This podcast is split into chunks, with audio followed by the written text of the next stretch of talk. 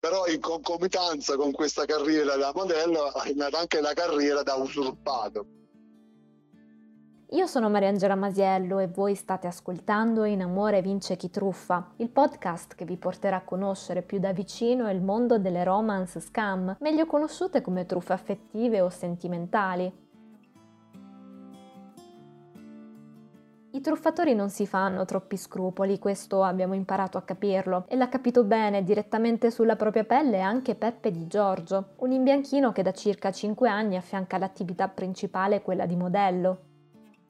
Nasceva come sfida perché aveva più mi piaci con la cugina della mia ex moglie. Poi da lì, diciamo, sono stato contattato da questa gente di moda milanese e poi è tutto un susseguirsi, da lì da cosa nasce cosa. Per quanto mi riguarda, per come è nata va più che bene, quindi sono soddisfatto, io continuo a fare il mio lavoro, poi ovviamente quando c'è da fare l'altro lavoro, cioè quello di modello, lo faccio con molto piacere. La sua quindi potrebbe tranquillamente essere una sorta di favola moderna, che vede per protagonista un uomo che grazie a uno scatto postato quasi per gioco su Instagram è arrivato a posare e a sfilare in passerella per alcuni dei marchi più blasonati sul mercato.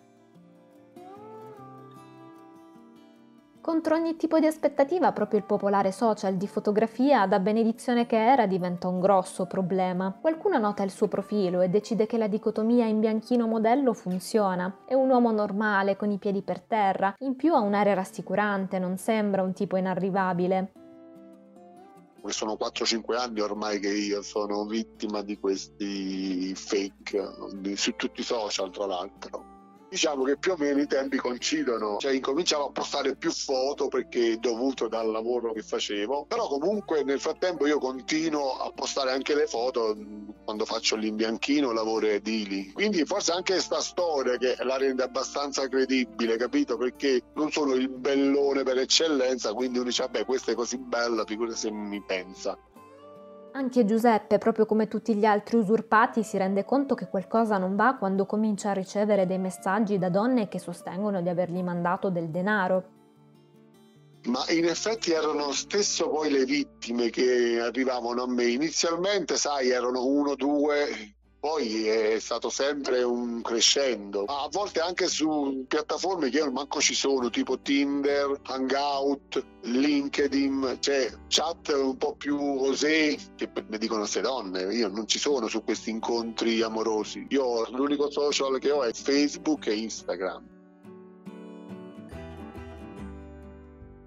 Loro su alcune vittime hanno usato anche il lavoro mio come imbianchino, come capito, perché c'è una vittima proprio toscana e praticamente lei gli ha dato mi sembra 1000 o 1500 euro dicendogli che lui doveva fare un corso di pittura in Africa, dopodiché lui ha eh, preso questo diploma di imbianchino sempre in Africa, aveva i soldi per ritornare, tornare in Italia e incontrarla.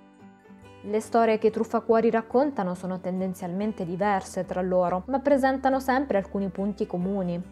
Sono sempre un vedovo con due figli di origine italiana che vive all'estero, che in cerca della donna per dare una mamma ai suoi figli, cioè i miei figli ormai sono maggiorenni, all'epoca erano minorenni. Quindi inizia così la storia. Ovviamente sono sempre in situazione dove la linea non si prende bene, in modo che loro non possono fare videochiamate. Di solito usano Hangout come social per uh, contattare e scriversi, oppure WhatsApp, però con le videochiamate loro dicono sai c'è poca connessione, quindi è meglio che che abbiamo. Loro usano anche le foto dei miei figli. Io mettevo le foto con i miei figli su Instagram, ora non le metto più proprio per eh, proteggerli, perché loro in effetti si fanno gli screenshot e poi se li girano a modo loro. Proprio il sentimento materno è la molla che spinge molte donne a cedere alle richieste di denaro. Una l'ho incontrata fisicamente perché abitava qui a Roma, ci siamo parlati e poi io ho detto ma scusa ma come hai fatto tu a dare questi soldi? Perché non è 100 euro, sono 4.000 euro. E lei mi raccontò che praticamente a un certo punto, dopo due o tre mesi sai, di chattate, in quell'occasione lui si era inventato che era un trivellatore di petrolio che stava nell'Oceano Atlantico vicino alla Scandinavia, quindi c'era poca connessione, però lei non gli dava niente. Poi a un certo punto gli passò la figlia figlia dicendo aiuta mio padre perché io ho paura, devo andare al college, queste cose qua, piangendo, lei cuore di mamma si fece abbindolare. Da circa 5 anni Peppe si trova a combattere una battaglia più grande di lui. I profili falsi continuano incessantemente a moltiplicarsi e ogni giorno provvede a segnalarne almeno un paio.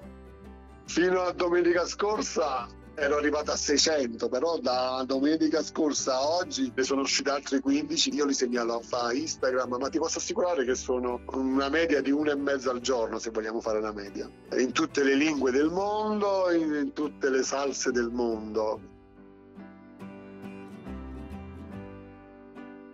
Usano di tutto, cioè tutti i social dove c'è uno può conoscere una persona li usano, quindi come fai a stargli dietro? Poi io segnalo uno ne fa esce un altro, a una media di uno e mezzo, due al giorno a segnalare a Instagram. In più c'è Tinder, c'è Hangout, c'è LinkedIn, c'è Facebook, c'è, oh, non è che è solo Instagram ho superato i 600 abbondantemente, ma li ho contati così, eh. è proprio una macchina come una fabbrica praticamente, loro vanno avanti così facendo fake nuovi, poi prima o poi qualcuno abboccherà.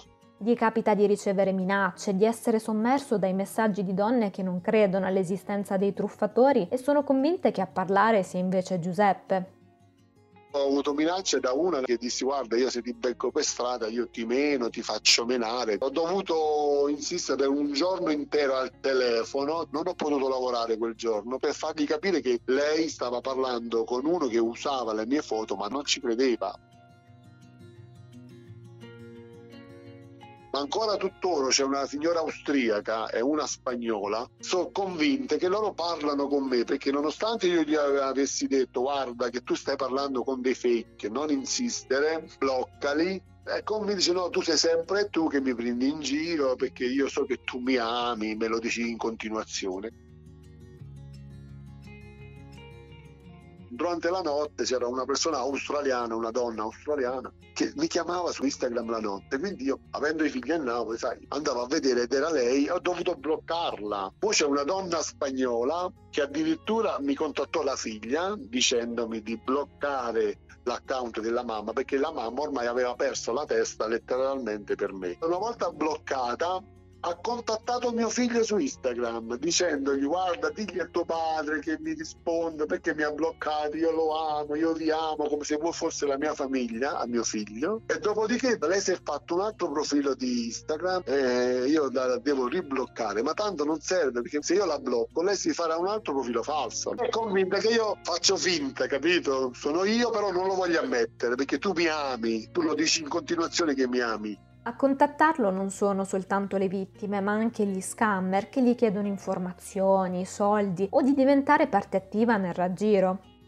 Due volte mi hanno contattato, uno dicendomi mi puoi mandare più foto della tua famiglia, parlami dei tuoi fratelli, e io lo bloccai subito. E invece poco fa sull'email uno mi scrisse guarda fra poco ti contatterò questa donna, tu dici di sì e io ti darò il 20%. E poi qualche volta mi è capitato anche che questi qua hanno detto guarda noi usiamo la tua foto perché noi non possiamo vivere, abbiamo bisogno di denaro, perché non ci aiuti? Se tu ci aiuti noi non facciamo più niente. Quando mi scrivo guarda mi dispiace spero solo che non ti hanno estorto dei denari fai attenzione bloccali. A volte questi profili di Instagram hanno le foto sai in un giorno mettono 10 foto e quindi là ti accorgi che però non tutte vanno a vedere queste cose. Io ormai sono diventato un esperto figurati. Ma io adesso riesco anche a capire qual è eh, l'account che mi segue ed è falso perché serve solo per rubare le mie foto. Quindi ormai ho capito chi ha zero foto poco eh, post messi su Instagram sono gente falsa che io blocco in automatico questi entrano nella mentalità della, nella psiche della gente e riescono a, a comandarli. Loro hanno una tattica che poi alla fine tu è come se fosse diventa una droga. Loro gli parlavano dei tre giorni, gli chiedevano i soldi, lei non glieli dava. Però lei comunque era attratta da questa cosa, quindi questi la bloccavano. Quindi lei era cioè, alimentavano la curiosità in questa donna e questa donna li cercava. Poi dopo due o tre giorni la, la sbloccavano e gli riparlavano di nuovo. Dopo due o tre giorni gli chiedevano un'altra volta i soldi, tipo una ricarica telefonica, queste cose qua. Capito? Perché loro partono basso con 50-100 euro. Poi una volta capito che tu dai i soldi, incominciano a chiedere sempre di più.